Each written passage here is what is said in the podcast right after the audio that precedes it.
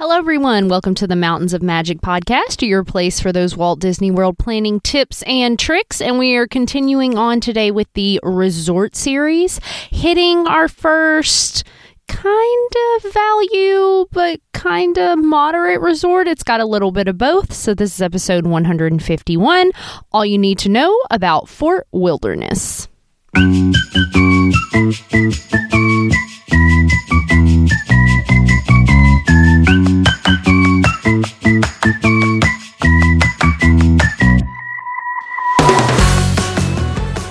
Hey friends, how are you? Happy Tuesday.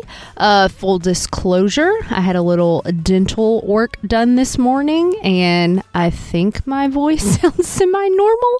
But if you're getting a little bit of a slur, half of my face is probably still numb. But we're making this work. We are talking about Fort Wilderness today. And as I kind of alluded in the intro, Fort Wilderness got a little bit of everything for everybody. You definitely can get your least expensive place to stay option. I won't say hotel because that's not what it is. You can literally go pitch a tent on Disney World property for a great deal over at Fort Wilderness or bring your own RV, camper, whatever you got going on. And you can also rent cabins there. And that's where you kind of get more into that moderate price range. So, just like I've done on the other resort shows, I'm going to kind of talk you through different amenities, room types that you can get at Fort Wilderness, what the transportation location looks like, uh, pros and cons, and then kind of end with a sample quote for you to kind of compare price wise what this looks like. All right, so Fort Wilderness is located closest to Magic Kingdom. If you're familiar with that area, you've got your three monorail resorts the Contemporary, Polynesian, and Grand Floridian. And then, like over on the other side of the Contemporary, you've got Wilderness Lodge. So, not on the monorail, but still kind of like a boat ride to get you to Magic Kingdom if you want. Well, even further down the waterway on the other side of Wilderness Lodge, you've got Fort Wilderness. Um, the nice thing here, like I said, you've got some variety um, as far as where you stay. You've got boat transportation options to Magic Kingdom. Anywhere else, you're going to want to take a bus. Um, Fort Wilderness, I, I don't know if they encourage you, but I would encourage you if staying there, um, especially if you're doing the cabins and you don't have your own vehicle, to consider renting a golf cart. They're not driving Disney buses like all throughout the, you know, nooks and crannies of the property to pick you up. You can kind of have to hike to get to a bus stop there. Lots of people drive and kind of park their car to get on the bus stop, or you can rent a golf cart from Fort Wilderness and drive around there. Also, this resort is known for at the holidays, Christmas, Halloween people really go all out decorating their campsites and cabins. Um, they can have little contests and parades to drive through, so it can be a lot of fun. I will be honest, there are only two Disney resorts I have not been to. This is one of them, um, but I follow kind of a lot of, you know, influencers that might go. I've seen a lot of stuff of what the resort looks like inside. Um, so those are just a few tips that I've come away with. I'm not a big camper. I'm not outdoorsy girl, so this doesn't so much appeal to me. Um, but if that's your style, I think this could be a great option to kind of mesh two vacations, like you know your relaxing campsite or um, log cabin type feel that we'll get into with those cabins in a second, and then your Disney trip. It can also be a great way to save money if you've got an RV. So that's location. Let's talk a little bit about amenities. So the resort is kind of broken up into two sections. Your I guess I think this map is upright. Your northern section are where you're going to find your actual campsites, and there are different ones, um, different sizes that we'll get into in just a minute. Those are kind of closest to your waterway, and then the southern portion is where you're going to find your cabins. There are two pools on the property. One is kind of in the middle of the cabin section, the other is in the middle of the campsite section. You also have tennis courts there, playground, lots of sports and recreational areas. Um, looks like got a kiddie splash pad, arcade, all of that that you find at a lot of your Disney resorts, but just a lot more kind of outdoorsy things to do. You also, at the very front of the property, have the Trails End area where you can go ride horses. The Trailblaze Corral is up there. That is something you want to schedule in advance. But if you want to tack that on as an experience, that can be a great thing to go ride the horses. Um, and then you've got some different dining options here. So there is the Chip 'n' Dale sing along. I think a lot of times at night they might roast s'mores in this area. There is a snack bar, the Meadow Snack Bar by one of the pools. You've also kind of up at the top of the property near the dock, you've got Trails End Restaurant. Um, and Crockett's Tavern. You can mobile order at Trails End. That's going to kind of be like your food court situation. And then you've got some different little shopping merchant situations kind of all throughout. All right, now let's talk about your different room types, saying that in quotes. Um, let's talk about if you're camping. So, your least expensive option is just going to be like tent, pop up camper. You're just getting the slab and going about your business. And I'll go ahead and kind of throw in pricing since there are so many different room types here. Um, so for that pop up tent, again, I'm running all these prices for June 9th through 15th. That is a sat- Sunday through Saturday. Um, you're looking about 112 a night for that week in June to get kind of the, you know, tent situation. If you need full hookup for a regular size RV, you're looking about 148 a night. If you want that full hookup for a regular size RV but in a preferred location, closer to the pool, closer to food, you're looking about 180 per night.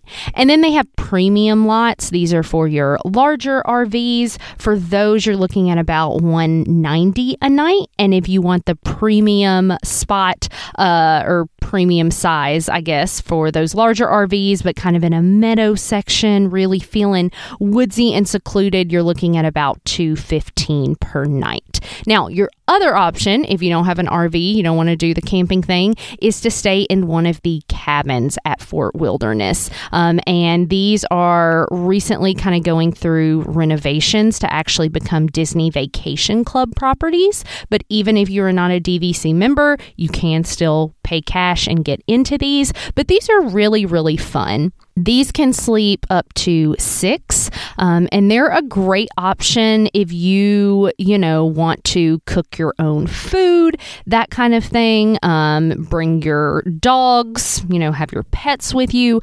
Really, you know, just kind of spend more time at the cabin hanging out. So, as I said, these can sleep six. You're going to have your queen bed, you're going to have a sofa bed, and then you're going to have two bunk beds. Um, take note that the queen bed and the bunk beds are in the same room. Sofa's kind of out in the main living area, but you have a kitchen table. You've got full size fridge and microwave and dishwasher. So, kind of like your full on kitchen there. And really, like I said, just a great option if you want to hang out and truly have that kind of vacation side of things. For this week in June of 2024, those cabins are running about $500 a night. Oh, they also have a cute little porch on them, so you could like sit and hang out outside and have a, a jolly old time as well.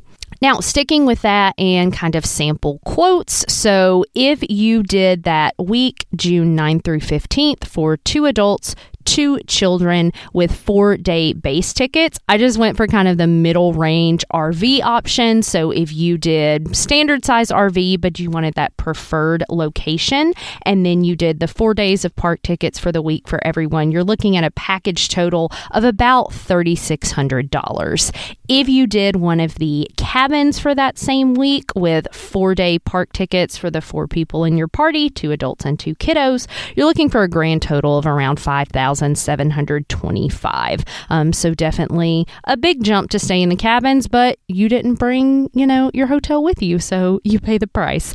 Again, I'll say as I always do with those quotes, they are subject to change. Those are not locked in prices. And actually, Disney has some room discounts available right now um, that you could apply to those cabins. So it could be even cheaper. So, as always, reach out to me if you want a quote for your specific dates, your specific family. Would be happy to get you one and work with you at uh, zero cost. Now, let's talk a little bit about pros and cons of Fort Wilderness. Again, being 100% here, I have not stayed here. I haven't visited the property yet. I know, shame on me, but that's on my list to do next time I'm down there. Um, pros are definitely, I just think the cost. If you have an RV, you can take a huge slice out of your cost, enjoy that Disney vacation, and kind of get that camping vacation at the same time. So I love that they have this option, as well as the cabins. I think going in like the fall or winter and staying at one of these cabins would be so fun. I love that they sleep six, so it is a great option for, you know, the larger family, more than four people.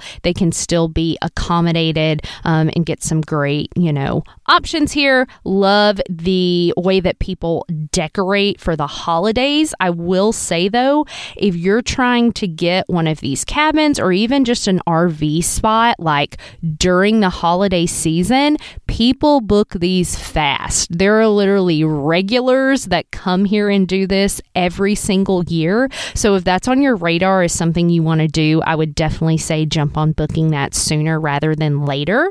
Um, cons are just going to be transportation. Again, your only way to get to Magic Kingdom is, well, your extra mode of transportation to get to Magic Kingdom is boat. I assume as there was something going on, they would definitely bus you to Magic Kingdom. Um, but everywhere else, you're taking a bus, and you are a smidge bit far out. You're not too far from Epcot, but you are kind of on the edges sort of of Disney property. So that's just something to keep in mind. Transportation might take a while.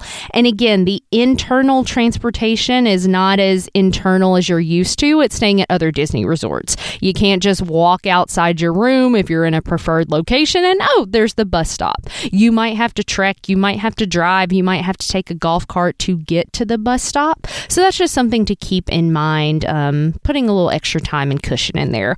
However, if I'm staying at the campsite or at the cabins, I kind of think of, again, my vacation's a little different. Maybe there isn't as much park time. I'm spending more downtimes. I'm playing card games. I'm grilling, whatever's going on. Um, so I don't think that's a huge downside if that's kind of how you're doing your vacation. All right, my friends. So that is our deep dive into Fort Wilderness. I hope you found out some things about it that you didn't know. And maybe this is on your list now as a resort to consider. But I'll be back in the coming weeks going through the Disney moderate resorts, so I hope you'll follow along and take a listen to those. If you've been enjoying the podcast, please take a second to go leave that rating and review wherever you listen. I definitely appreciate it. It helps others to find the podcast. And check out the description below. It'll tell you where to find me on social media, email, if you want to start planning that magical trip to Disney, Universal, all inclusive, cruise lines, wherever you want to go. I would love to help you out with that. But as always, thanks so much for listening and hope you have a magical day. Bye bye.